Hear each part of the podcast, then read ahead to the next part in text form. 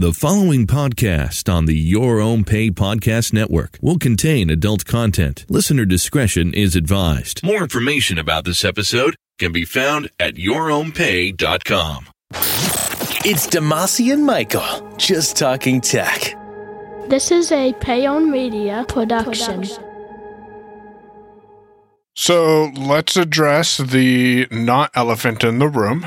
Uh, right now, one of our most popular episodes, and I think you listened to it, is the last episode we published, or I'm sorry, the first episode for 2022, which I don't remember the name of it, but I'll get it pulled up right now as I talk. But in this episode, we went ahead and recapped some of the content that we published and it was called DM New Year over 2021. So, Damashe, I'm going to throw you under the bus because I'm the one who produced it. What'd you think of it aside from the let me address it hissing at the beginning where Michael was like, "Well, it's already published, so I ain't going to fix that." But aside from that, what'd you think of that episode? Uh, it was good.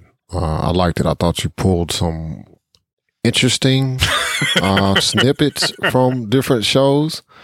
Um, yeah.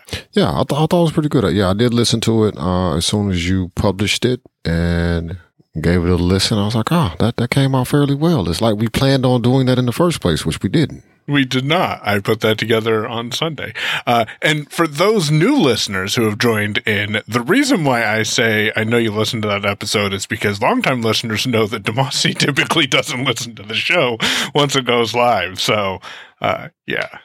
No, man, I was there when we did it. I didn't, Right. you know, really need. I mean, I guess it would be smart to hear what Michael actually edits and publishes, but to be honest, I trust him enough not to, you know, make me sound foolish. And oftentimes he publishes things that makes him sound foolish. So, you know, we're, we'll be even however that goes. Well, then why should you be trusting me if I, you know, am willing to? Oh, well, if you do it to yourself, then at least it's is is even handed, right? Like if you do it to mm-hmm. me, you know, it's, it's cool. not just me you've done it picking on you. Yeah, yeah. You know, if that one of us said something funny, like, you know, you're getting stuck on and um wait, I can't remember how it went. But yeah, that thing. Uh, yeah. that is something I probably would have actually cut out of the show when editing the first time around, Mm. just because, like, you know, it, it, it was, but it was funny, and we had It- a good laugh about it. It, It- was funny when you published the episode.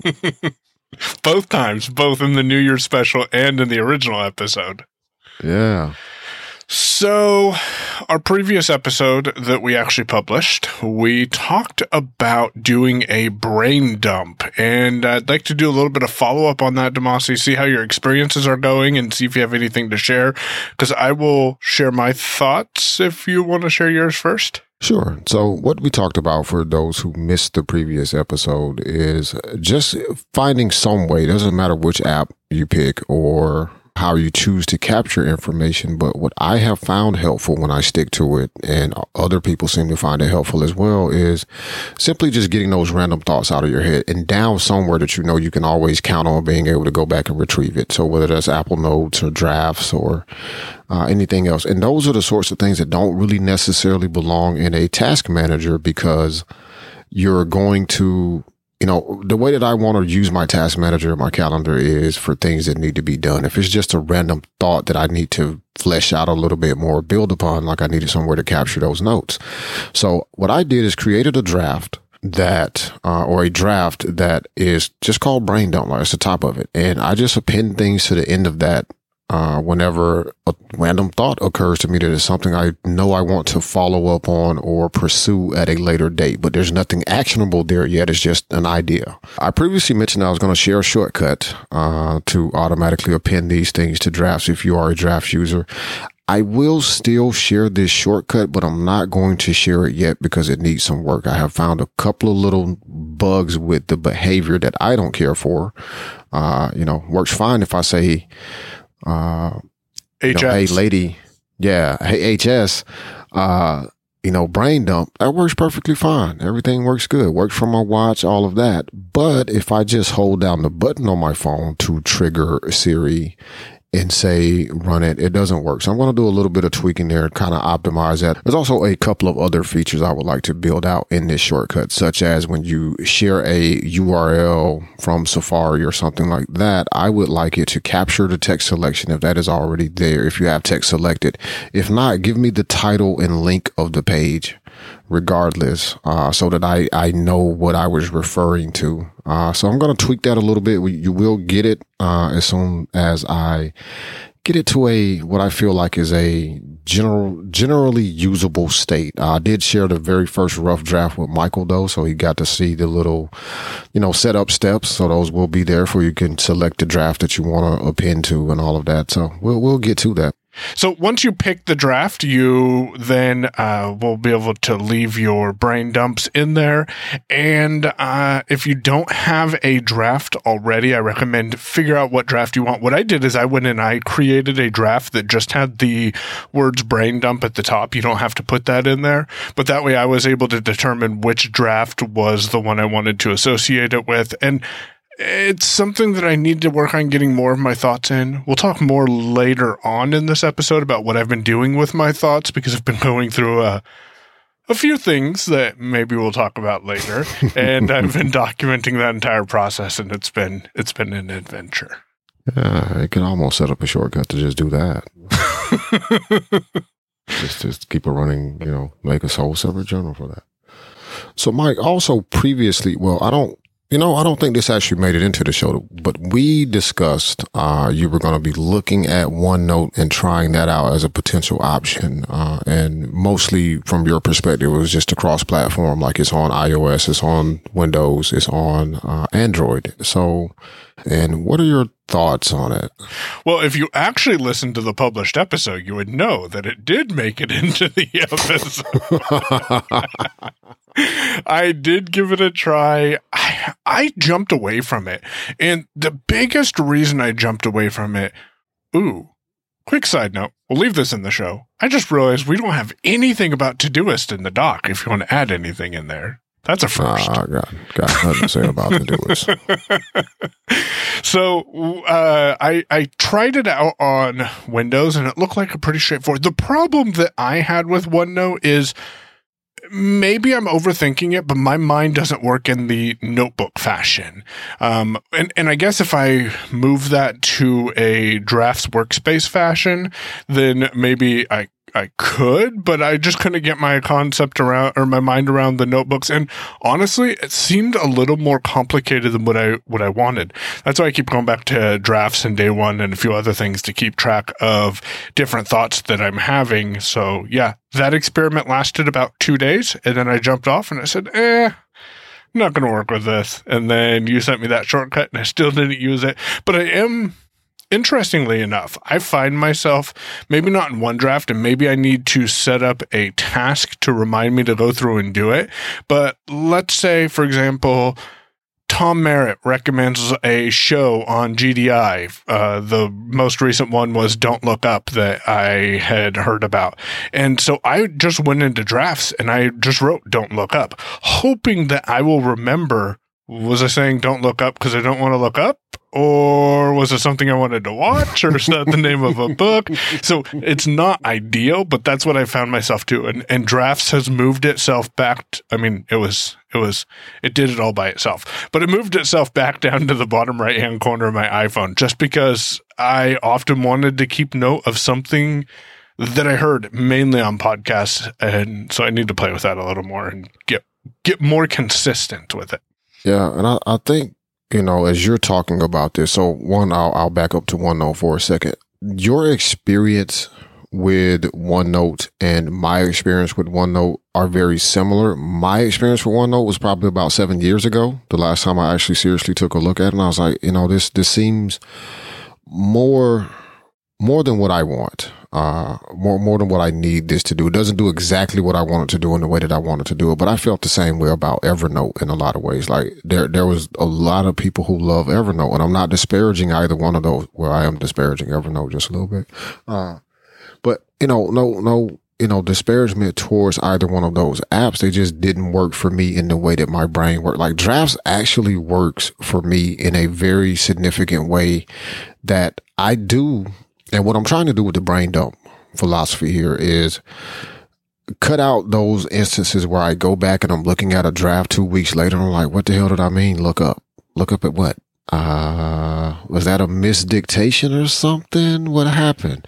Right? So that's that that is kind of the idea behind that is like just making sure that i get enough information in that is recognizable and just pinning it into one draft or pinning it to one draft for me at this point in time like just makes it easier to go back and look at those things because i know there's not just one place but there's actually one you know, draft, for lack of a better term, uh, to look at that will have all the random stuff that I probably thought of over the past week or so. And I did set a reminder, uh, a recurring task in Todoist to go through that every Sunday, uh, look at it every Sunday night. Uh, and just kind of clean out stuff like see if there's anything there that I need to take action on because it was an idea for solving a problem or just like, oh, you know what? I really don't want to try to build that. So delete that uh, or whatever the case may be.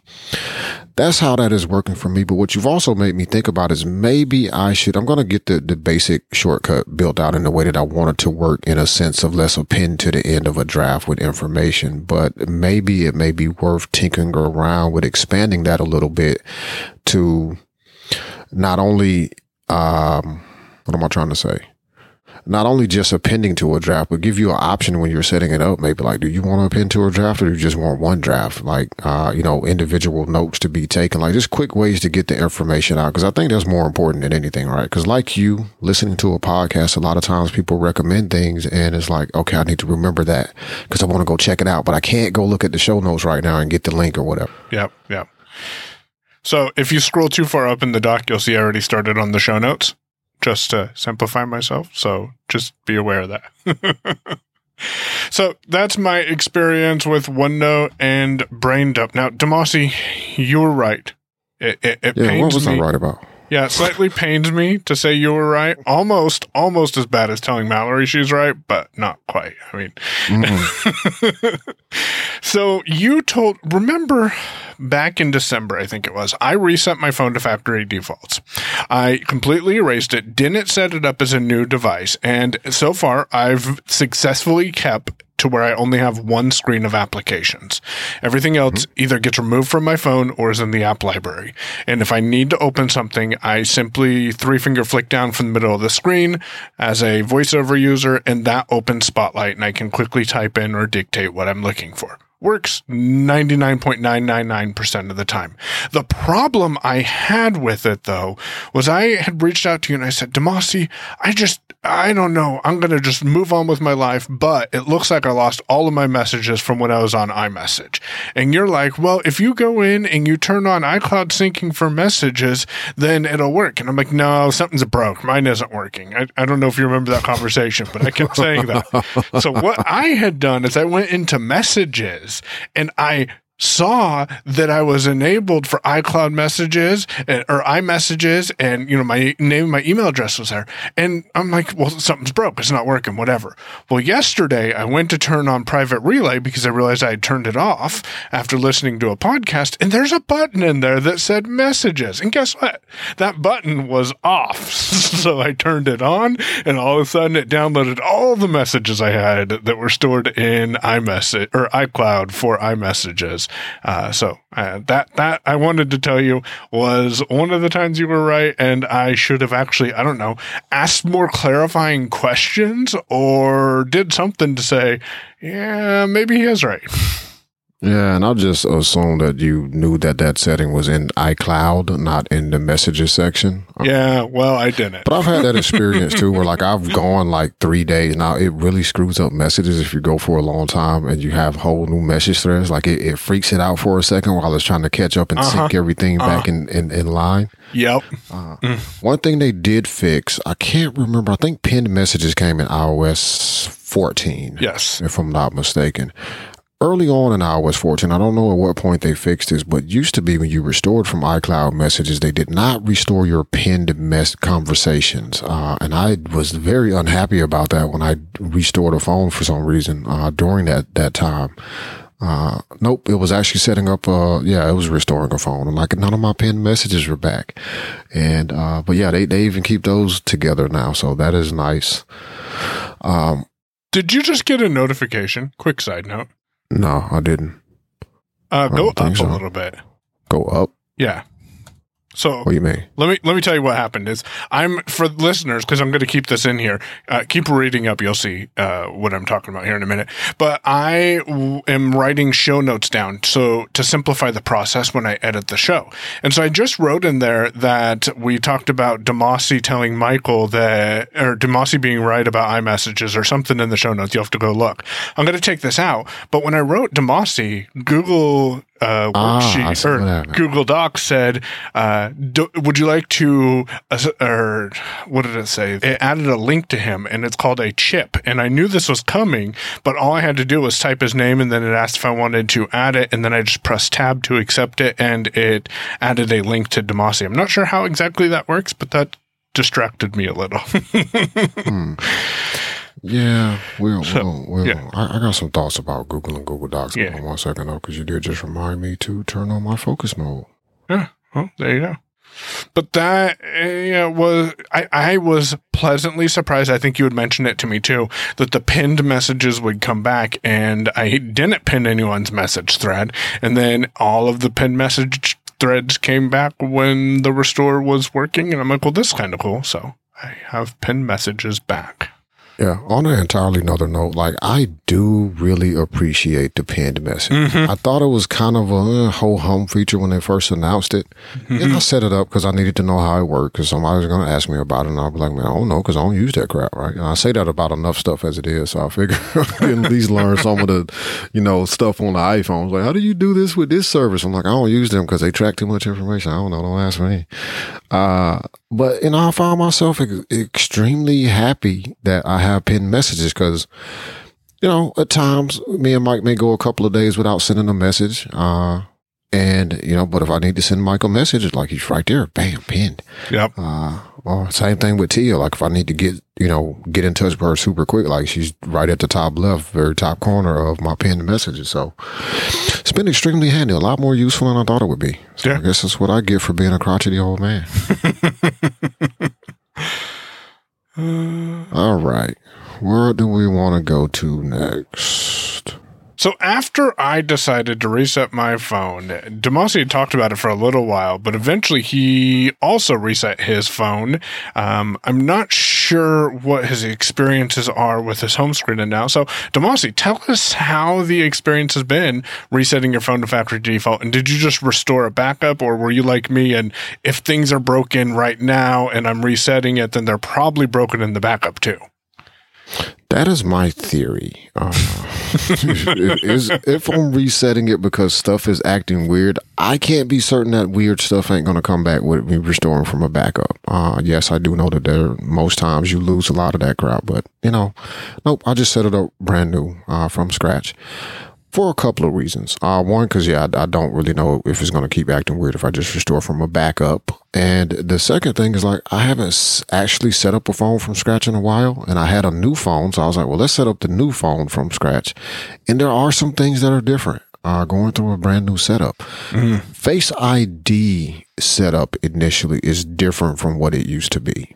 Uh, I seem to remember voiceover interacting with the setup process a lot more to say turn your head this way turn your head up and to the left down and to the right you know all of that. I didn't get any of that when i was setting it up this time. I don't know if i've just gotten good at making being right in the thing and it didn't need to give that additional help or if they have really changed that setup process but that was completely different for me. I can say that I think you probably have become more familiar with the process of how Face ID works now that you have it because one time, like, I had. Did you get the percentages like 20, 40, 70, 90%? Yeah. yeah i got all and, of that And when I was setting mine up, one time it told me look down or look to the right or something, look up and right or something. So it does give you that feedback if you don't get it all lined up. But ah but I think it's more streamlined with voiceover now. But that was that was interesting. Uh, I guess I, I I was just lined up perfectly because I I'd have to practice with getting that face right in there because you know sometimes my phone is looking before I'm ready and it's like oh it didn't work. Type in your password. My password is long, so I don't want to do it. so I really don't want to do it. Uh, so outside of that, everything else was pretty standard during the setup process. I will say, oh, a, a feature I should call out, and this has actually been there for a while now, because I've noticed it when setting up iPads and things like that for the kids. But I remember uh, explicitly in the early days of iOS, as as recent as probably like iOS 11, iOS 12, where going through the setup process, when you first get to a screen where you have to start typing, which I think the first one you get to is going to be to enter your Wi-Fi password, you would have to. I'm trying to think of exactly how to put this so that it makes sense to people who don't really think about such things. So, usually to change your typing mode with uh, voiceover, you had to be inside of an edit field before that option would show up on the rotor. And now I'm able to do that without being in an edit field. And they also put the uh, volume adjustment, uh, not volume adjustment, the rate adjuster is also in the rotor by default. That used to be something you had to add to the rotor separately. So Yep. like it's nice to be setting up my phone and not having voiceover talking double tap to it, you know, talking at 50% speed or whatever the default setup is. Mm-hmm. Yeah, it's So, 50. uh, Yep. Uh, so a couple of nice things there. As far as my home screen, so I currently have two home screens in the app library, but I haven't really finished setting up my phone.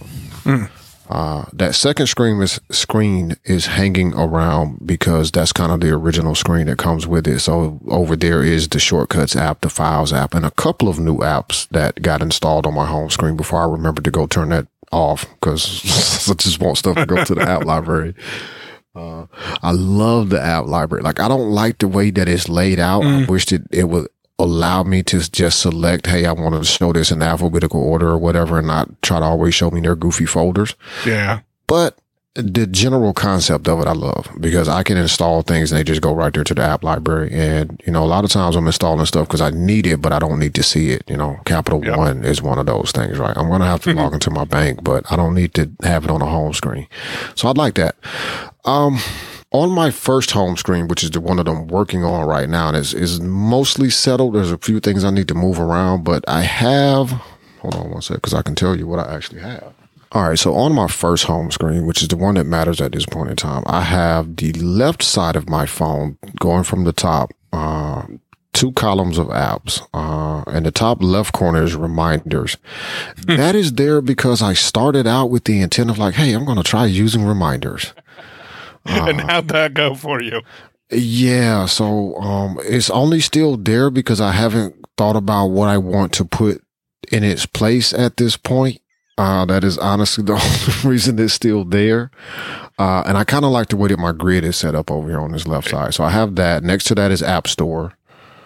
Oh, that's interesting. I I don't even have App Store on my home screen because I figure if I want to install a new app, I'll I'll tell Siri to open the app and it'll prompt me right there, and or it will uh, allow me to, That- or I just do the search for App Store and Siri.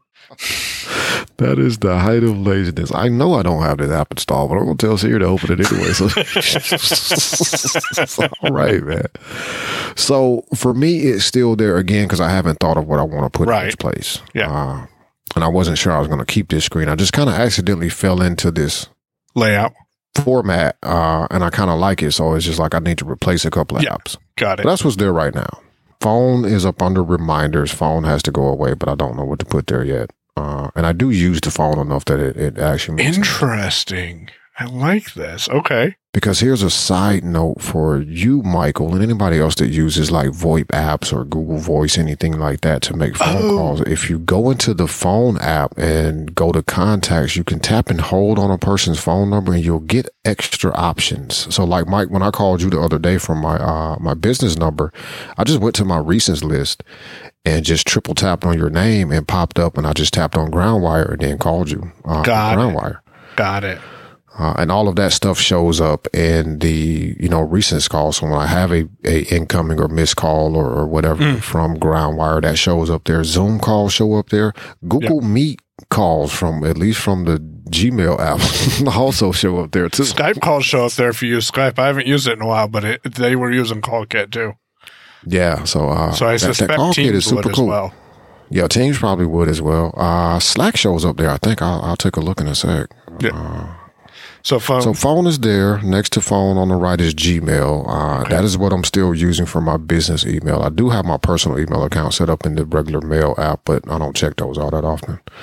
Uh, Gmail is interesting just because, you know, I kind of, we'll come back to that. Uh, so Gmail down below phone is 1Password. That is there sort of temporarily because I feel like I need to do something. I don't know why it's there at the moment, but I had to move it because I was in and out of 1Password, signing into stuff a lot. So, uh, and settings is next to 1Password. Now, what's going to come off this particular grid? That's all that's on that, that, that's, those are all the apps Yeah. that are on my home screen. on screen. the left side of your home screen. Uh, well, those are all the apps, period, that are on that screen, Right. on this screen. Uh, on the right side is a widget. Uh, so on the right side of that, taking up, uh, two columns. So, you know, basically my phone on the left side, left two columns of my phone are apps. Right side is a, uh, widget. And this is a widget stack. So I have Carrot Weather, Fantastical, which, uh, so Carrot, I, I love Carrot. Just as a side note, man, the guy is so awesome, man. So awesome. Uh, Carrot shows me the, uh, cause this widget is very configurable. Uh, so Carrot is showing me any weather alerts. If we have one, there's a little badge that shows up at the top that says you have a weather alert. Uh, shows me the feels like temperature outside. Uh, shows me the location in case I have switched the location and look at somebody else's weather because stuff is going nuts over there and you know and then it shows me the wind speed uh and a couple other things but a very full feature widget and like it seems to pop up exactly at the right time so right now i see that it's raining outside Yeah. Uh, I have Fantastical, the Fantastical widget, uh, and all of these are like the the small is not the smaller size widget, but like whatever yeah, small. I, I don't know the exact. I, I will find out. Anyway, uh, the Fantastical widget just shows me my upcoming appointments. Uh, so whatever's coming up next. If there's nothing showing up, I don't see it. So I didn't see Fantastical until like about six o'clock this evening. It was like in three and a half hours. Uh, DM show recording. That's handy. Yeah, I like that because it doesn't show up unless there's something to actually display to me. That's all they're showing is just upcoming events for, you know, that day. Uh, Parcel is in here just because I want to play with the Parcel widget. I'm still using Parcel. I've kind of settled on that. I did not reinstall deliveries. Uh, Did you But I haven't your also- delivery subscription? uh, I did not, and I need to do that. Yeah, I, that was one of the first things I did when I decided to stick with Parcel. I mean, I like to support your app developers, but if, I'm not using your app, I can't support it if the, I use it. the only app that I still pay for when I don't use is Drafts. I do have a drafts widget, uh, and it's like the small drafts widget uh, to dictate a new draft. So I can just tap on that and start dictating. Uh, I've not actually had that one rotate up by itself. Ah. I kind of forgot it was there, so maybe I should start using it. And I have my batteries widget, so that'll rotate around if anything that I'm using, my watch or phone or whatever is uh, battery is low. Yep. Oh, and I got the Siri suggestions, uh, shortcuts widget. So like, I figured this out and I did not realize this. Uh, and maybe this, this is editable. I hadn't even tried, but the smaller Siri widget seemed to recommend shortcuts, like some, you know, shortcuts that are, that, that you have saved or set up, uh, Or that you with run. Siri. Yeah. And, uh, so right now it's showing me run brain dump. Uh, and that's it, actually. Didn't even show me anything else. A lot of times I see message Michael Babcock or call Tia. uh, and those are all the widgets that I have. So that's all that's on my home screen. Reminders, App Store, and settings for sure are going to come out of there and something else is going to slide into their space. Oh, and my dock. What's on my dock right now? Safari's on the far left. Messages is in the middle. That was cool. And drafts is on the right. That's funny because I only have three items on my dock too. I have uh, phone, Safari, and Drafts. So I saw a, a, a young lady friend of mine had her phone set up like she had the iPhone 5S. So this is, you know, 2014 ish, 2015 ish or something. She had the uh, iPhone 5S and she had three icons on her, three apps on her dock. Yeah. And I was like, huh, that's interesting. Why don't you have four? She's like, well, one is small. So if I put three on there, I can, you know, see them clearer because they're just three, not four squeezed together. And I was like, oh. And I kept looking at it. I'm like, you know, that's actually kind of cool. Right. I'm right, going to yeah. do this because then it means I don't miss hit, you know, when I'm reaching down there for stuff, like if I'm in the general area, I'm going to get the, the, the right icons. I have been doing the three icons in the dock for a while. Uh, yeah, I just started that. Now, one thing I want to tell you that just happened to me because my calendar event did not update when we updated it, but six minutes ago, which would be about when we were, well, seven minutes ago now, when we would be about ready to record, uh, I got a suggestion focus mode on my lock screen that said, would you like to go into work mode and, uh, Siri, or we can automatically enable focus mode dependent on the actions or apps you're open, et cetera, et cetera. It gave all that wording. So I tapped on always or always. So we'll see how that goes. But now my phone's in work mode because it saw that there was a calendar event on my calendar. And so I must be working at eight o'clock at night on a Saturday. But that's, hey, don't judge me. We're not judging you. We're just going to try to help you. Yeah. Yeah. So that was kind of cool. I think, I think all around iOS, though it's taken it a little while, is slowly becoming smarter, which is needed or has been needed. For example, I'm using Waterminder now. I told Damashe this story, and if you follow me on Twitter, you've probably seen it too. I tweeted it out. I literally put a cup of coffee, or I finished drinking a cup of coffee, put the cup down, picked up my phone, and right there, because now I have a, a Siri widget on my phone, right there where my finger fell on the right hand side said log coffee. And I'm like, whoa, that's creepy. so I double tapped that and I put in how many ounces of coffee and hit done. But then, uh, like, probably half hour, 45 minutes later, not right afterwards, but fairly close to afterwards, it said log water. And I'm like, this is kind of easy slash convenient. Uh, so, so I think iOS in general is slowly getting smarter and it'll be interesting to see where it is in the next couple of years.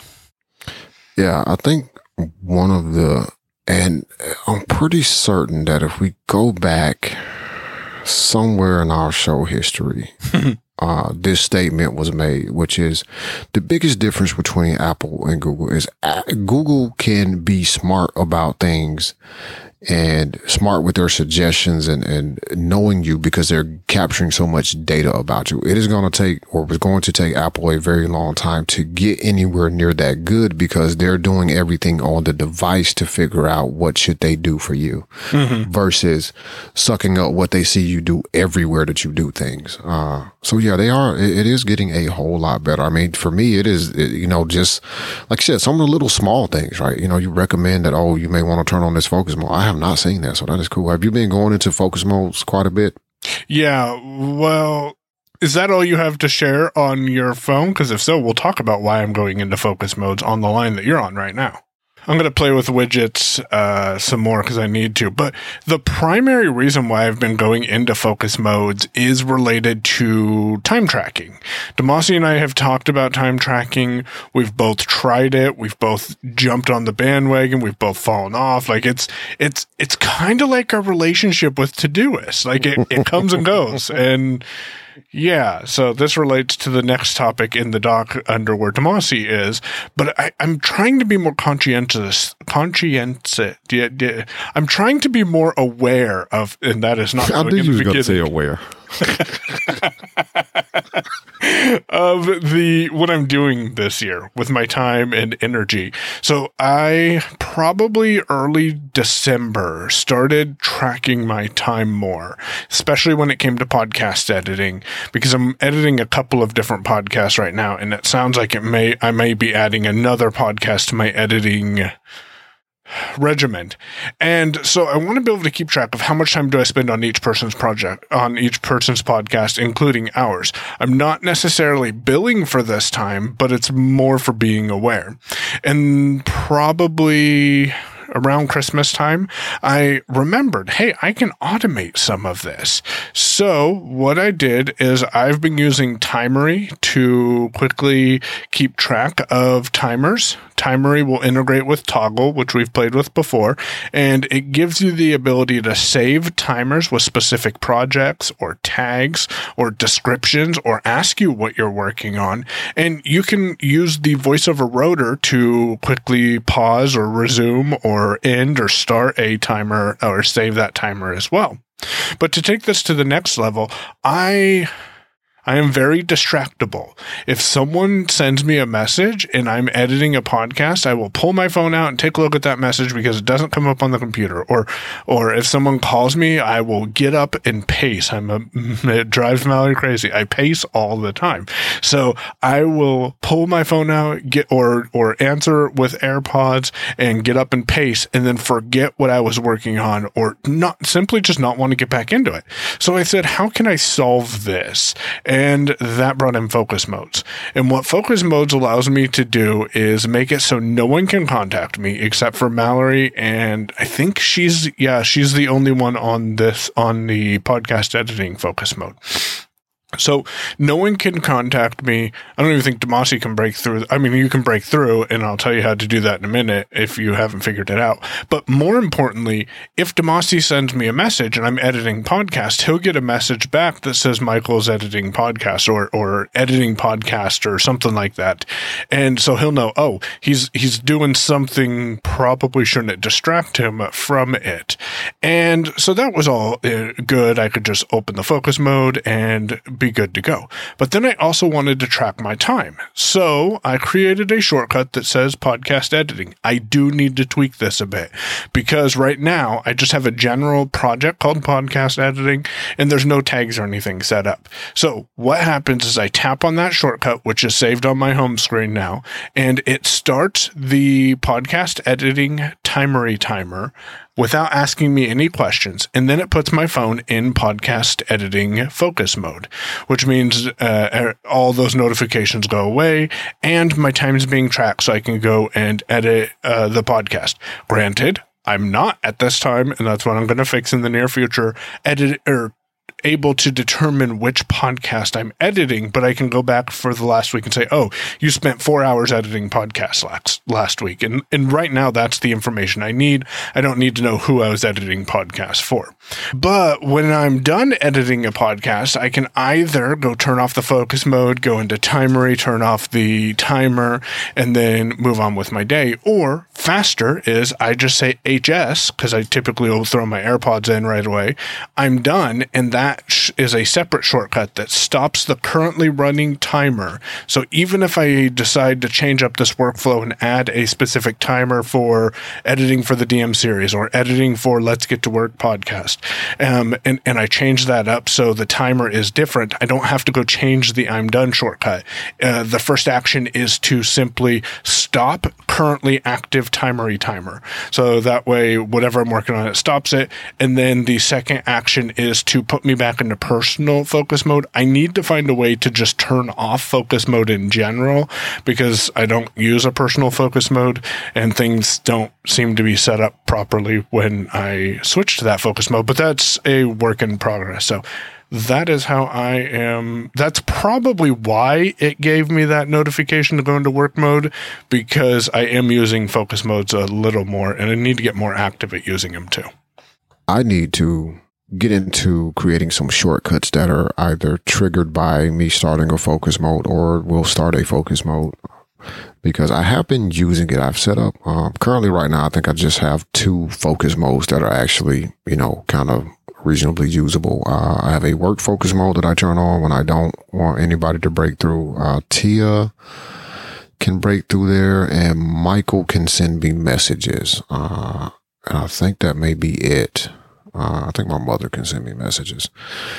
But other than that, like no, nothing else comes through except for uh, time sensitive notifications. And the only reason I have those configured that way uh, for time sensitive notifications to come through, because I only have a couple of things that are turned on for time sensitive notifications. Uh, Fantastical is one app. So Uh, if I have an event coming up that I have forgotten about because I really got into some deep work, you know, I won't miss an appointment. And um, there's something else, Carrot Weather. So if there is a, you know, severe weather notification, like just, you know, it's going to rain in five minutes, I don't think I see that. But, you know, you have a thunderstorm watch or a tornado warning, you know, that I will get a notification about on my phone. And I'm doing something different than what I was before I reset my phone, which is I'm actually letting my focus modes sync across all devices. Uh, Initially in iOS 15, I had turned it off on the watch so it would work across the phone and the Mac, but it would not uh, affect my watch because I was like, well, you know, that'll be my that'll be my fail safe in case, you know, I screw up a focus mode or something. Yeah. I still get a notification. But it seems to be pretty solid for me in how it wants to work to the point that I just sent you a message because what I have not figured out is what people see if I'm in, say, the work focus mode or recording focus mode, which I happen to be in right now. The only person that can poke through this is Tia can text me and you can text me. Actually, maybe, maybe not. Maybe I didn't actually set it up right. Cause, uh, cause I sent you a message cause I was like, what is it going to tell me? Cause Mike's in a focus mode. Is going to tell me Michael is in work focus mode or what does it actually say? Uh, and I didn't get a message back. And then it occurred to me, uh, I probably don't have Michael set up to be able to poke through the, re- the recording focus mode, which means I didn't get the message back telling me he's in a focus mode. So it actually doesn't send a message. If you open my message thread and you feel above the keyboard, do you hear something about uh, do not disturb or focus me mode? look on it because I sent the message from the Mac and I thought it would show me something on the Mac. Uh, it, it, it might, but that that so when Benjamin, this is how I discovered it. Benjamin keeps his phone in do not disturb all the time, so when I send him a message, it lets me know that he's in do not disturb, and then it asks if I'd like to send the message anyways, and I double tap on that. So he he makes it very difficult to text him. so yeah. ah, okay. Now I see it. I had to send it from the phone. Apparently, it does not work from the Mac. That's interesting. The Mac does not show me that Or information. it does, and VoiceOver doesn't read it. Yeah. 'Cause, I mean, it is the Mac. Yeah, because it says uh, Michael has notification silenced. Uh, Yeah. and then it tells me what to do if I want to actually break through. Does it tell you? Does that is that all it says, or does it say he has notification silenced? He's working or something.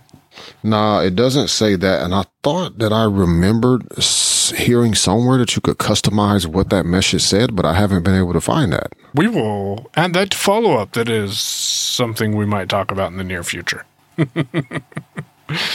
so Yeah, what it tells me is do not disturb. Michael has notifications silenced. Uh, but yeah, we will put that in follow up because I'm pretty sure I heard that. Uh, maybe it's something, one of those things that was in the beta and then they took it out. Yeah, 'Cause that happens. That is a thing.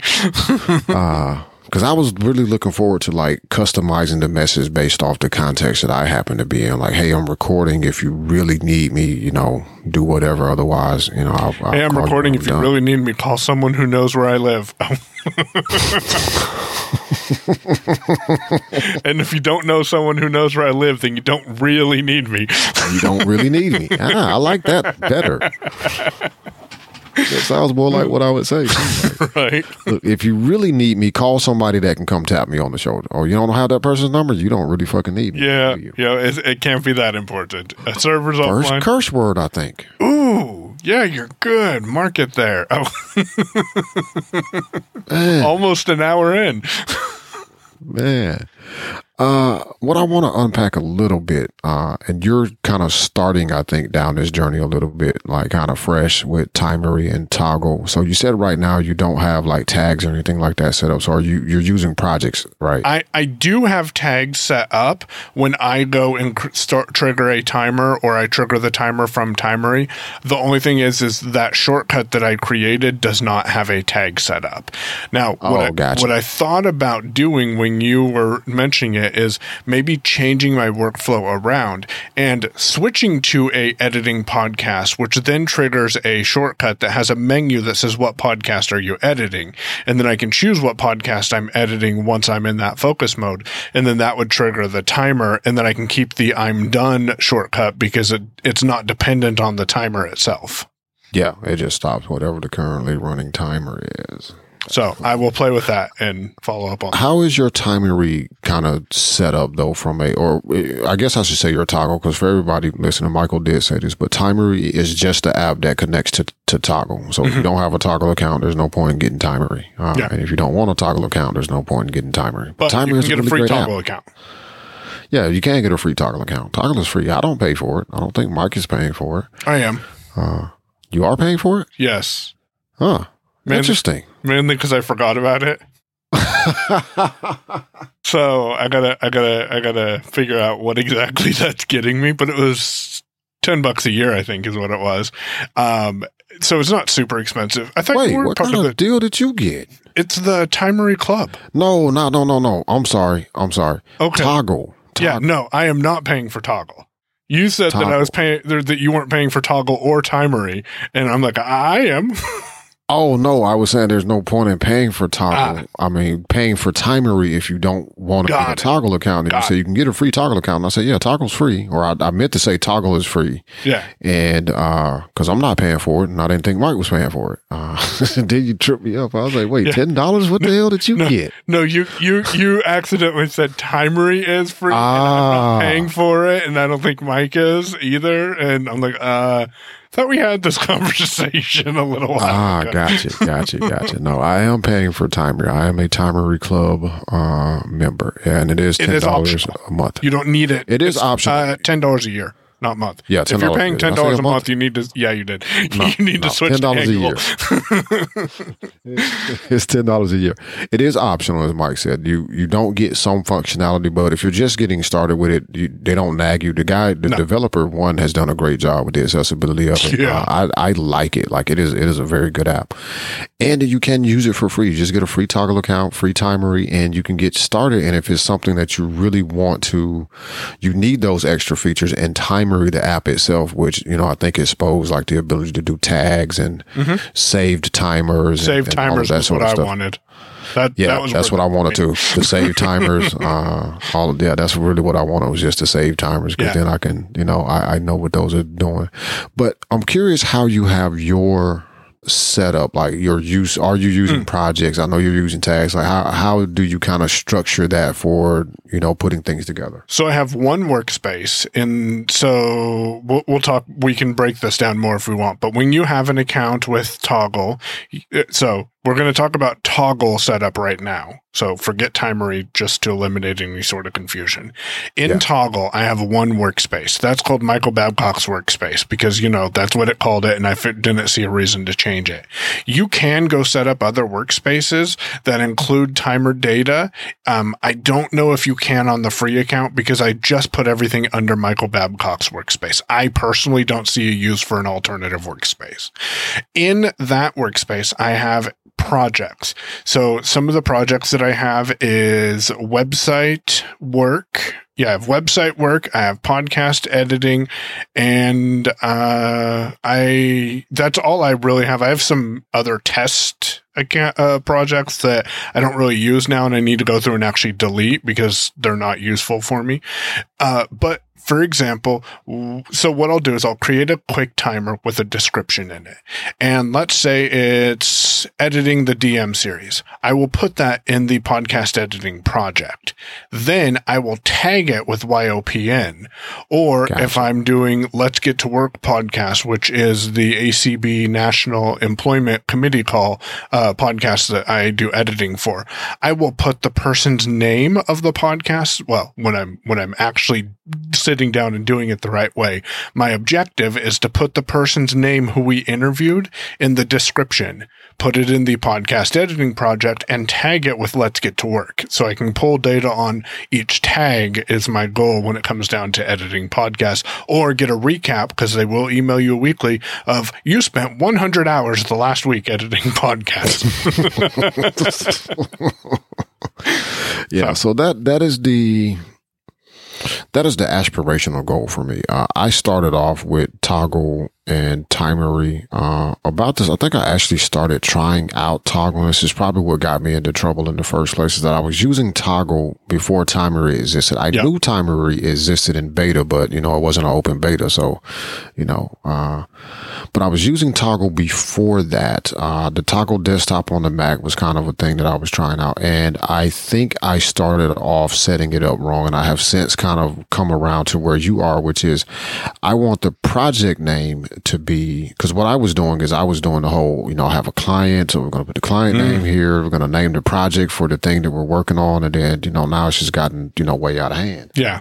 So what I have come around to is the name the project for the actual thing that I'm doing, whether it's like website maintenance or, you know, WordPress development or, or server, and, know, whatever. And honestly, website maintenance and WordPress development could be broken down with tags too and just use website work and then tag it so that way if you're doing WordPress development and website maintenance for the same client. Hmm. It really comes sense. down to how you decide to structure it, and that's something that I struggled with was getting it initially set up. Yeah, so I I, I have come around and started adding projects based off the thing that I'm doing. Uh, yeah, I like that idea though. Just put in, you know, website work and then tag it with whatever it happens to be because that, that does make it a little bit. Then you can simpler. go see how much time you spent doing website work in general and then get more and granular how much with maintenance versus, yeah, how much was maintenance versus, you know, actual development where I'm building something or, or something. Okay, I like that. But, uh, yeah, I, I do like that overall setup. Uh, and I'm like you, I'm going to try to work out a shortcut that will allow me to quickly start and stop these timers. I am not using Timery on the Mac. It is available on the Mac. I still am very, very, and this is no fault of any developers that I can think of, uh, but I, I just still kind of don't like the overall navigation structure of most of these, um, what are they catalyst mm, um, yeah. applications on the mac because everything is in a table which means a lot of interaction and it is so different like visually i'm sure it looks just like what people see on their ios devices but for a voiceover user it's like this is nothing like this. I gotta interact with this, stop interacting with that. If I VO space to activate this, then I gotta come out of that table and the screen changes. Now I'm going back into a different table too much up and down, too much up and down, man, too much up and down. And again, I don't think that's a fault of the developers. I just think it's the tools that they have available is, is what, what it, you know, they're working with what they have to work with, right? Uh, but a typical Mac app for, t- like the Toggl desktop app, for example, does not have a bunch of interacting and stop interacting mm. with a lot of tables, right? It's, it opens up and there are some fields and you type in the project and da da da da da, and then you're done and you start your timer. Uh, but iOS works well enough. And, you know, you can always stick shortcuts on your watch face. Yes, you can. We're going to come back and talk about watch faces because I have not set up my watch. My watch is up and running, but I have not customized a face other than the, the default face, which means I have four complications on it. Uh, I have, this is not going to be the face I want to keep using. I don't think. I have modular. I, will give you mine real quick. I have a um, next event on there. All right, I just wanted to check. So I am not happy with my complications either. So I have next event on the top left, top right has the current time, middle is Carrot with the current conditions, bottom left is day one, does me zero good, and I need to take that off. Middle is my move rings, which has always been the case for me, and bottom right is to Todoist, which I like having Todoist on the watch. I can go complete stuff, but it is not beneficial to have it there. So I need to move mine around too. I wonder if there's a shortcut. Hmm, I have to think about that because, like you, I, I sometimes things are aspirational, right? Like you put something on your watch face as a complication because it's like, oh, that's cool. That'll make it easy to use this, and then the app either turns out not to be all that useful on the watch, or it's just like in practice, I don't really ever hit that icon. Mm-hmm. Mm-hmm. Uh, so I have the Meridian face, which is the one that that uh, came back up when I reset my watch and all that. So when I changed my complications to the one there, and they're kind of at the the four corners, like 12, 3, 6, and 9 mm-hmm. on a clock face. So the one at 12 o'clock is the brain dump shortcut. At three o'clock, I have a upcoming events uh, that's Fantastical for people. Mike knows that, but everybody else may not know that. At six o'clock, I have a current uh, forecast ah. widget from Carrot. Yep. Uh, which is handy. It just gives me like, you know, current temperature and if it's raining or not. Uh, and then at nine o'clock, man, I just looked at it and I forgot what it was. just press record. Ah, okay. So I mean, you have the essentials. It may not be ideal what you have, but it, you could you could get going right there. Sounds like you Yeah, did do yeah. some customization with it. Yeah, I mean, I, of course, I had to come had, Right. You know, like activity and, and, uh, you know some bullshit like that. I ain't want all that crap on there. Uh, but no, like I needed it to be at least functionally usable.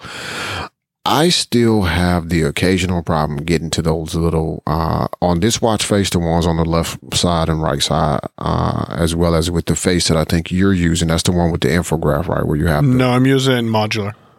Oh, you're using model. Oh, okay. So you just got the. the- Yep. maybe I should try that one out. Yep, Uh, that gives me the two the the one complication at the top, the the center large one, bottom. and the three across the bottom. yeah, maybe I should go back to that one because the the ones with the infographs where they're not on the corners or not, you know, in a row on the edges, but they're kind of tucked in. Uh, yeah, Where you gotta find uh, one and then flick to it, and it's like this is Yeah. very inefficient. Yeah, yeah. I, I have found that to be the problem, and I, I did like the idea of multiple complications, but it's like in practice, I never get to see those. Uh, so yeah, I'm probably going to end up doing that face. Yeah. All right, so before we wrap up this week, Mike, one thing that I have been kind of bouncing the ball around a little bit with you and also inside my own head quite a bit is Google Workspace. And do I want to keep using Workspace or do I want to, you know, step away from that as a service uh, or start to break that up a little bit? And what are the alternatives? Uh, and to answer the question that's at the top of everybody's mind is I don't really have a problem with Google Workspace. I'm just looking at the amount of money that I'm spending for certain features and you know what other options are. Like I, I, I feel like one as a technology consultant, uh, I have to stay somewhat aware of what's going on with other things. Like I can't just box myself in and be like, oh yeah, go to Google. Google Workspace is because you know a lot of people need that Office 365, man, because they they're heavy on that Word and Excel and you know PowerPoint. Uh, so I just kind of wanted to kick that around a little bit uh, and, and talk about that. Like, you know, so if you have any thoughts on that first and foremost, or if you got specific questions for me as to, you know, what what alternatives are out there for people, uh, including myself. So we've talked about you using Fastmail as an alternative to Gmail. I am in the Google ecosystem quite deeply, like you are. I've been using Google since 2015, so you've been using it a bit longer than I have. And to me, Ten me, years, sir. and they did not send you a 10 year anniversary gift. They sure didn't. Yeah, yeah, yeah. To me personally, it would be a very difficult web to unweave to move myself out of Google. And and I suspect some of that may be the case with you as well, and that's why you keep coming back to it. My question for you is right now we're we're successfully using Google Docs. Like I I think that is we've finally found what is a successful workflow for us. We're still making modifications to it. For example, I added initials to different elements that each of us have added here.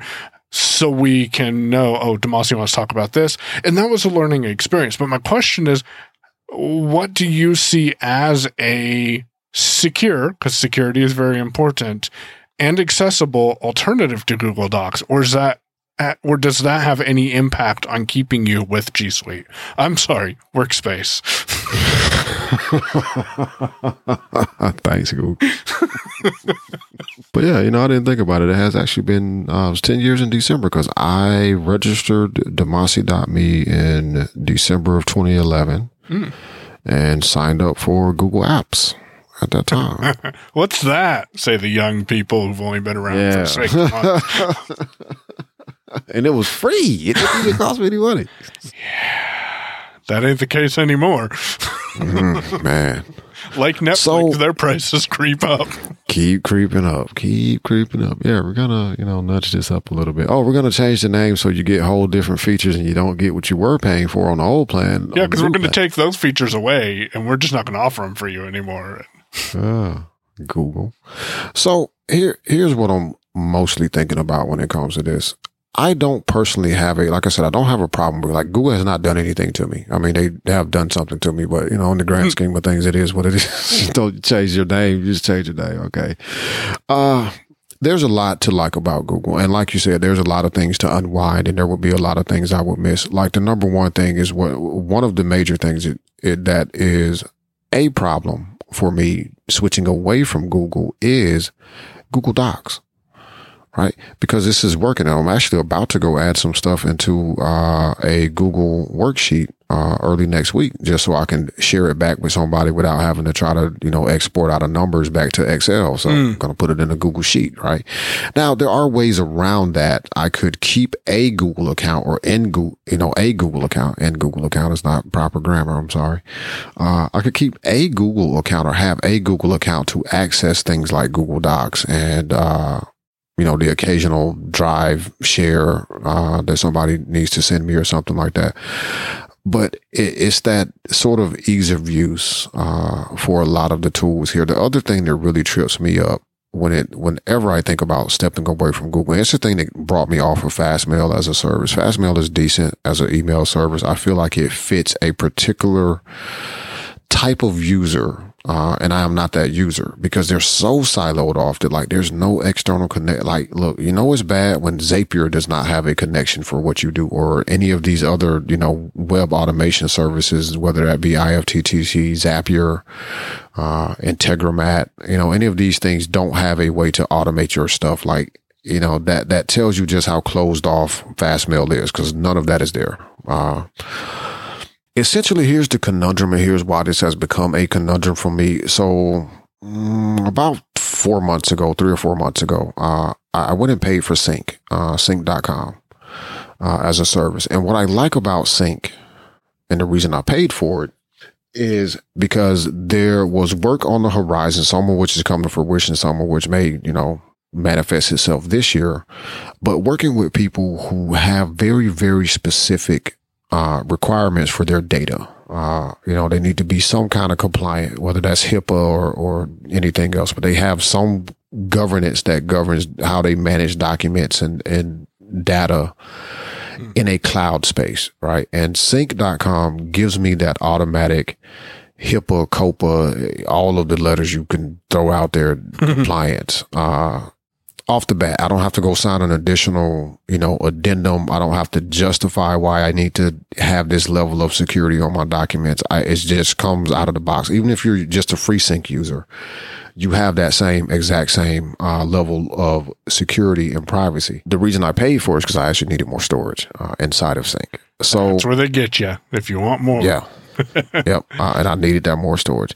Now here's the problem. Like I cannot, I, I could you know, force everybody, well, not necessarily force everybody to move over to Sync with me. I could start using Sync for, for documents and sharing and all mm-hmm. of that stuff.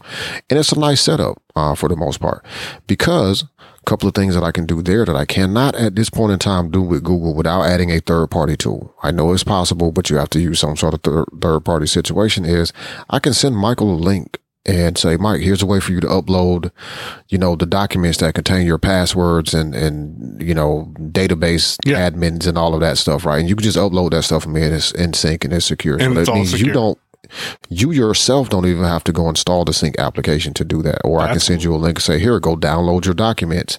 You know, again, you yourself don't have to go install sync to have access to any of that stuff. Mm-hmm. Uh, and I can make it a persistent link that you can always go there and upload materials to me, or it can just be a, hey, this is going to expire in seven days. Yeah. I like, you know me, you, know, the, the, the security and the fact that sync is encrypted uh, client side, right? So all of my stuff that hits their their cloud to sync across all my different devices, they can't read it. That that is, you it's, know, that is the holy grail. For gibberish me. to them. Yep. It, it is gibberish to them, right? And I love that, right? It's kind of like 1Password. Look, I can access all my stuff everywhere, but 1Password cannot poke at my stuff. Uh, yeah.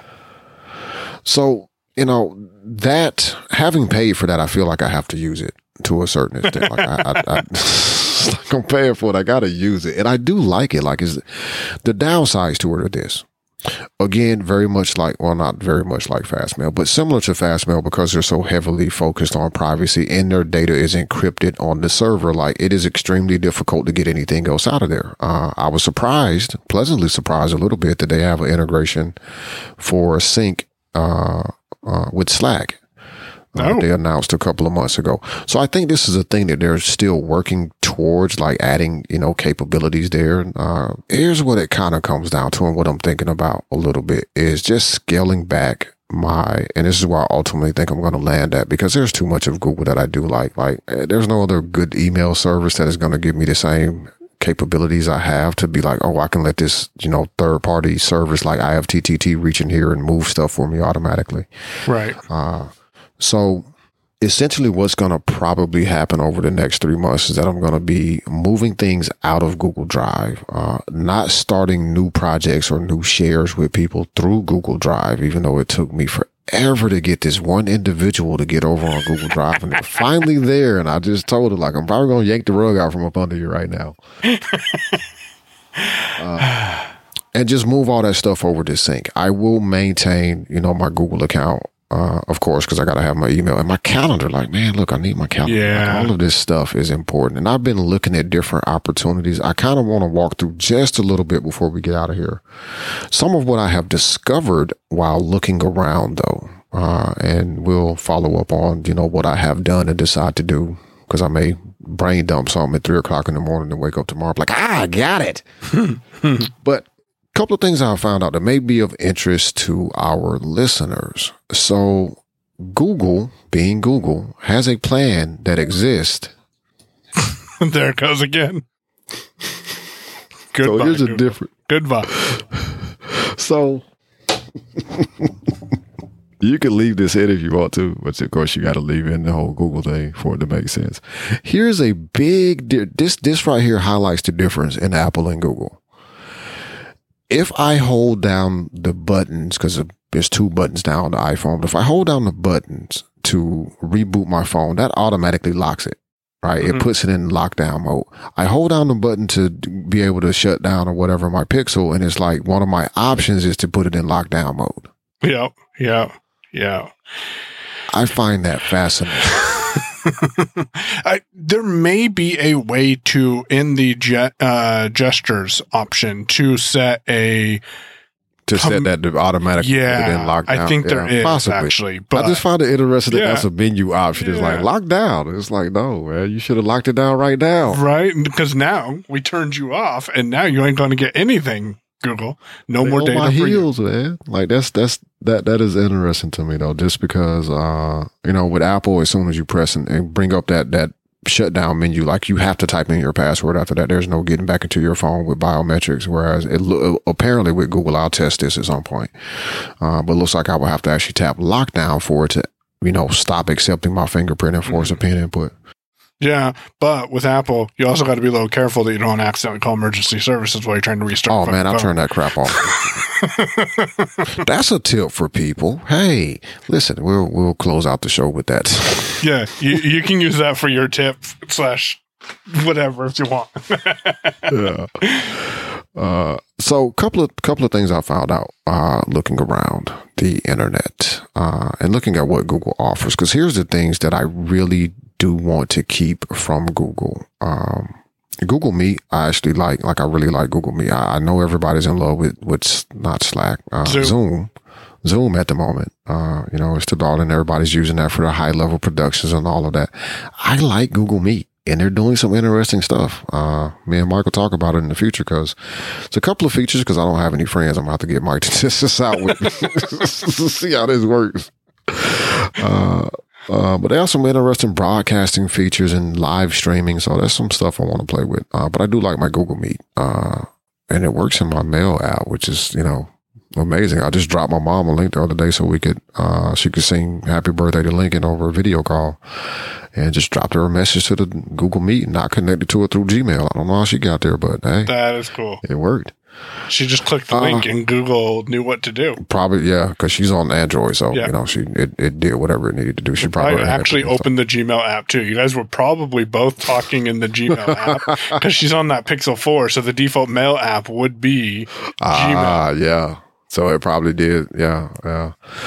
Uh, but just to share with a couple of people. So one, always a reminder that you can set up a free Google account with your own email address. So you don't have to have a Gmail address. Michael has done this uh, to himself uh, where he he has an email with Google with his uh, his own domain. Like it's not workspace or anything. It's just a free account. And, and because you can sign into Google with any email, you can create a Google account with any email address you yes. want. Uh, it doesn't give you Gmail, but you do get the calendar, uh, the drive. You do get the calendar, the drive. Uh, Google Meet is actually free for everybody.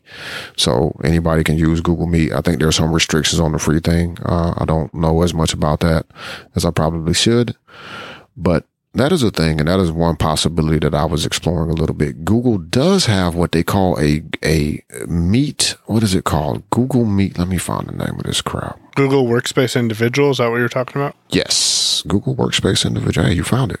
I just found it too. What you found? So Google has Google Workspace Individual, which is not the Google Workspace me and Michael are always talking about. I want to be clear about that because you know Google will eventually get around to explaining that to you. But first, they want to tell you about all the stuff you do get. Essentially, from what I can see here, what you get with this is for seven ninety nine a month, you basically get almost all of the Google Meet features I have on my Google for Business, Google Workspace for Business whatever tier I'm on, plus, pro, pro plus, whatever the hell I'm on. Uh, you get up to 100 people in a meeting. You get the ability to record to Google Drive. You get all the screen sharing stuff. So you basically get the professional level Google Meet there. That's all I think you get and, and included with that. Oh, they've added noise cancellation to Google Meet too, Mike. Oh, that's handy. I, I feel like that's been there, but yeah, I feel like it's been there too, but they seem to have done something different because they, they flashed it up to me when I was on a Google Meet call the other day. uh, it was like, you can now cut out background noise. And I'm like, oh, I could cut out the horrible hissing with this crappy camera. I wonder how well that works. We will need to play with that. Okay. So here's the rub. So Google Workspace for individuals, you get the meet features I just mentioned. What I did forget about is that you get, uh, you have Google Calendar. Now, this appears to me right now, and I haven't been able to test this outside of this. It appears that you have to sign up with a gmail.com address. Ah, I do. I, we will. I will put this in follow up to at least just mention whether or not this is true or not. I need to find a domain that has not or is not connected to uh, Google Workspace that I can test it with to see. Uh, but you get the Google Meet features. Uh, you get Google Calendar and they're giving you a booking page. So you can actually have a form for, you know, very similar to like Calendly and, and, uh, Acuity, things like that. They're offering that as a function of Google Calendar, which I just want to point out. We don't really get that exact same feature with Workspace. Just want to, you know, point mm-hmm. that out. Mm-hmm. Uh, you know, not a thing. Uh, and you get to customize your email a little bit more extensively. But this is a a, a potential uh, you know thing for people to take a look at if you are a small business. And what I'm looking at here, and the reason that I continue to pay for Workspace at this point is because I get a lot of the stuff that people pay for separately, and it costs them a lot more money. Uh, I have a video calling slash meeting software. I have document sharing. I have email. I have calendar and scheduling, even though I don't get this scheduling feature. You know, oh no. Uh, they got some email marketing stuff built into this workspace for individuals too. But I will be, you know, investigating this for, no other reason. I think it's a reasonable alternative for some people, uh, to, to have a thing. But what I don't want to do is be paying for, you know, cause I did the math on this. Like Zoom costs 15 bucks a month. All right. If I want a Zoom Pro account, that's $15 a month. Okay. That's already, you know, more than I'm paying Google. And then you add your Dropbox. That's another ten dollars. So now mm-hmm. we're at mm-hmm. twenty five bucks. And then you got to have email somewhere. So if I was doing so Fastmail, five for bucks, example, that's five 30. bucks. So now we're at thirty dollars a month, right? And I still am missing something. I don't know what I'm missing, but I'm missing something. Uh, Did you get a calendar? Oh yeah, you get calendars and, and contacts with ah, Fastmail. Yeah, yeah. Uh, what you don't get though is you can't hook your Fastmail calendar up to a service like Calendly or something though. Nope. So you lose that integration. Uh huh. You lose the integrations. Now, conversely, I can pay Google 12 bucks a month and I get two terabytes of drive storage and I got all the rest of the stuff that I just mentioned that I would be paying for separately. Uh, the two terabytes of storage is not massively interesting. Uh, I got, you know, sync. You I, I don't think you mentioned it. What, it, what is sync pricing? What do you get? Uh, so Sync has a couple of different plans. Their minimum plan and right, well, actually they have switched this. They recently added uh, monthly billing, but I don't know the exact dollar amounts for those. But their annual billing, which is where I started at, because that's all they had, ninety six bucks a year gets you two terabytes of storage. I think it's two terabytes. Yeah, two terabytes of storage, and some uh and, and just basic advanced sharing feature sharing features. So like you can share folders with people. So for example i can share a folder with michael and he can join that folder by signing up for a free sync account. And you know much like the way that shared works uh shared drives work with google that storage is not counted against your free tier. Mm. uh you know, sync link so I can send a link to anybody. This is actually how I sent my, my documentation around last year to, uh, for my taxes is I put it all in a sync folder and sent the tax preparer a link, uh, and sync to download the folder. Uh, and you get some extra customizations with the links as far as like being able to set uploads. Cause I don't think you get, you don't get upload capabilities on their free plan. So, uh, but with the paid plan, you get the ability to send somebody a link and they can just upload files there. Uh, with some more customizations. Next level up gets a little bit more uh, expensive. It's 200, I think, a year.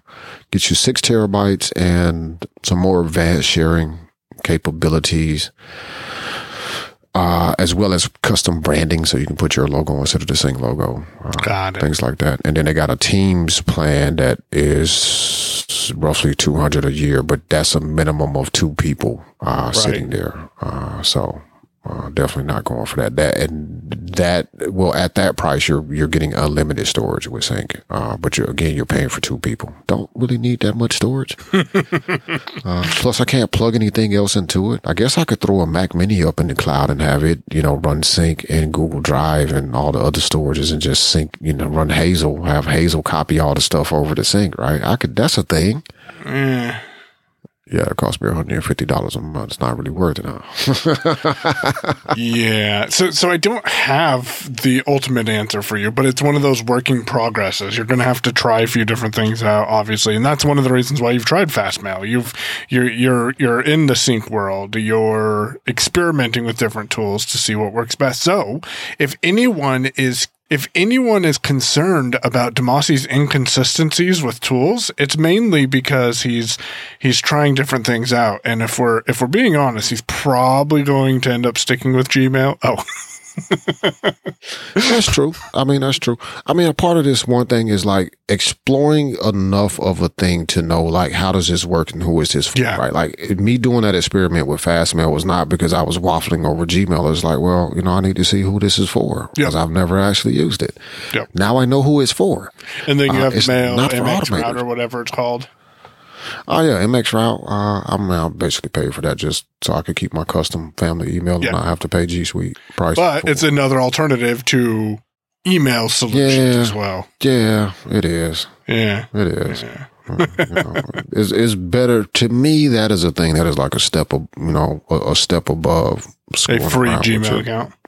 Well, if you want a custom domain, I would say it's a step above than using, you know, your your SiteGround or, or ah, DreamHost. Yeah. You know, hosting email. Uh, it's yeah. a little bit better than that. Uh, I still feel like when it comes to business email, either you go with a company that does email day in and day out. Like MXroute is not a bad service. Don't get me wrong. Uh, I do like it and it's working fine for us. Like I don't get a ton of spam in my, my family email account. But I feel like for business email, I, at least me, like email being such the communication tool it is for business. Like I don't make money if I can't get email. If my email is broken, I don't, I don't get money. Uh, so, you know, I still feel like the Gmail, the Googles, the Microsofts of the world. And to answer somebody's question, because I hear you, I, yeah, I heard that. I'm not looking at Office because I'm not an Office application user. I don't yeah. use Word or Excel or or, or uh, any of that. And Microsoft, honestly, like I love what they're doing in a lot of places, but Office 365 for business just makes me feel too corporate Like I feel like I have to put on a tie to check my email.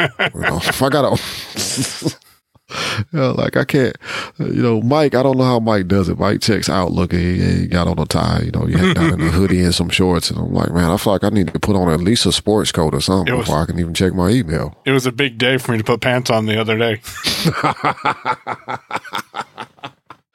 Uh, and there's the show title. Yep.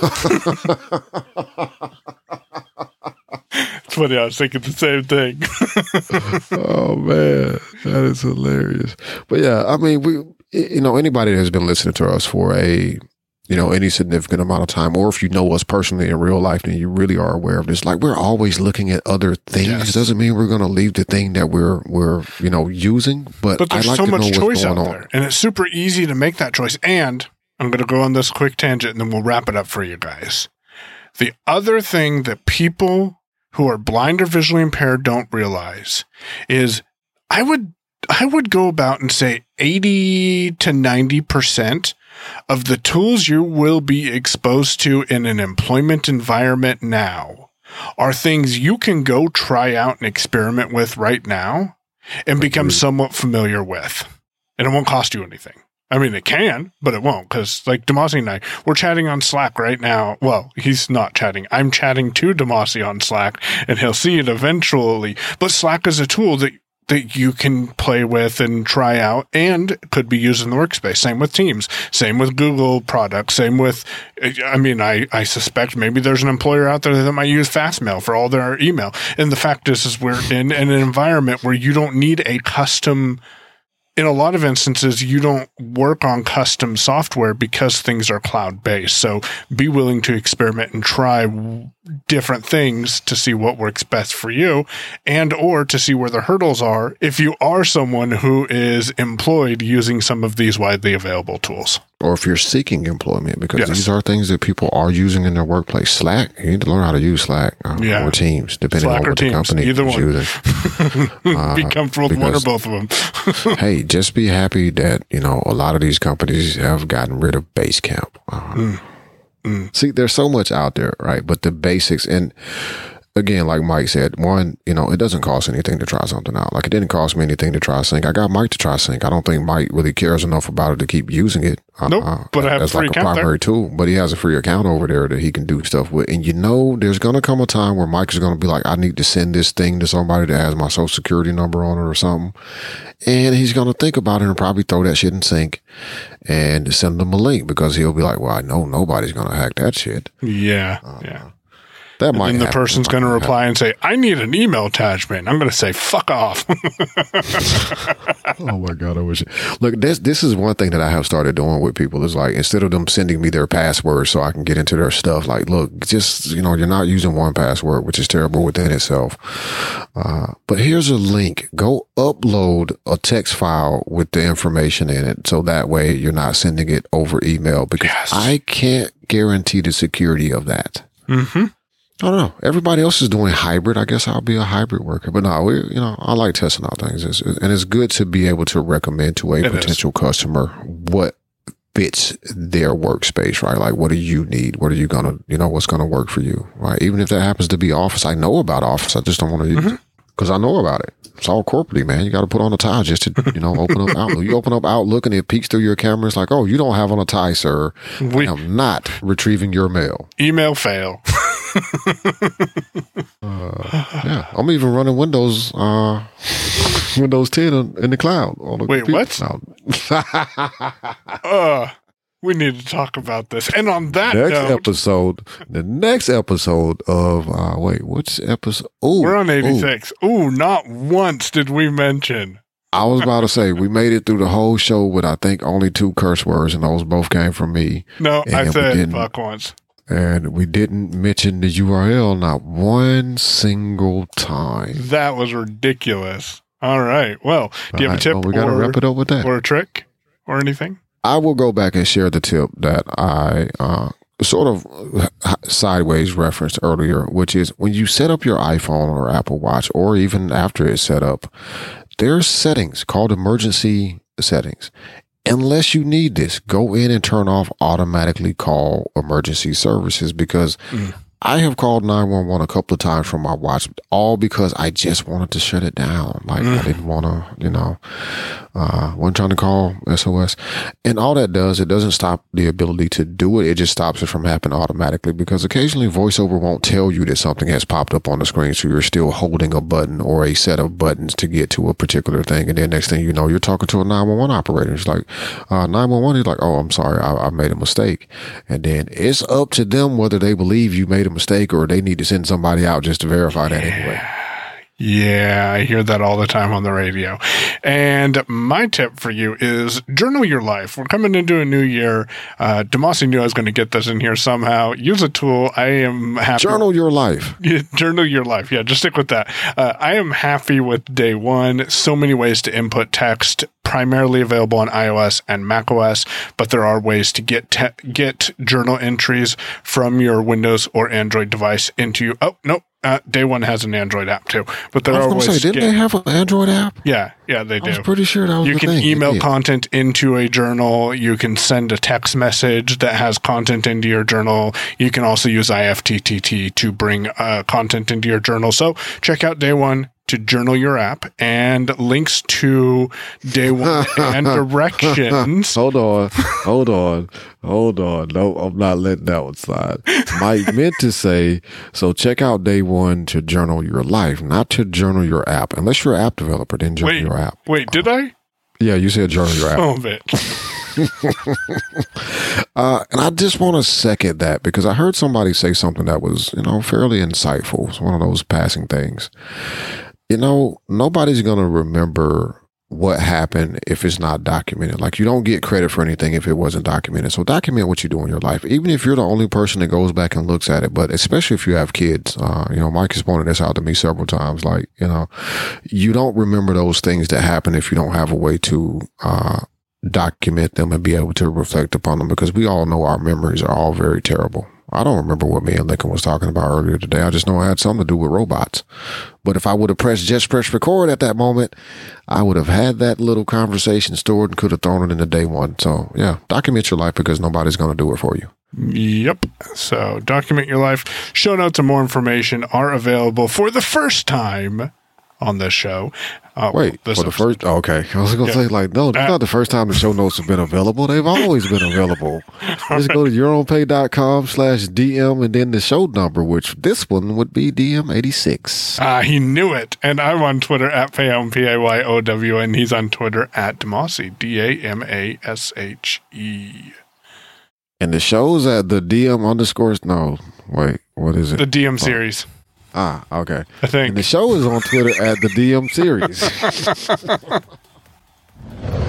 You've been listening to Your Own Pay podcast. If you've enjoyed today's episode, visit yourownpay.com slash cast for exclusive content and to contact us today. We're eager to hear your thoughts and about how you're making this podcast your own. Thanks for listening. We'll be back soon. The Your Own Pay podcast, yourownpay.com.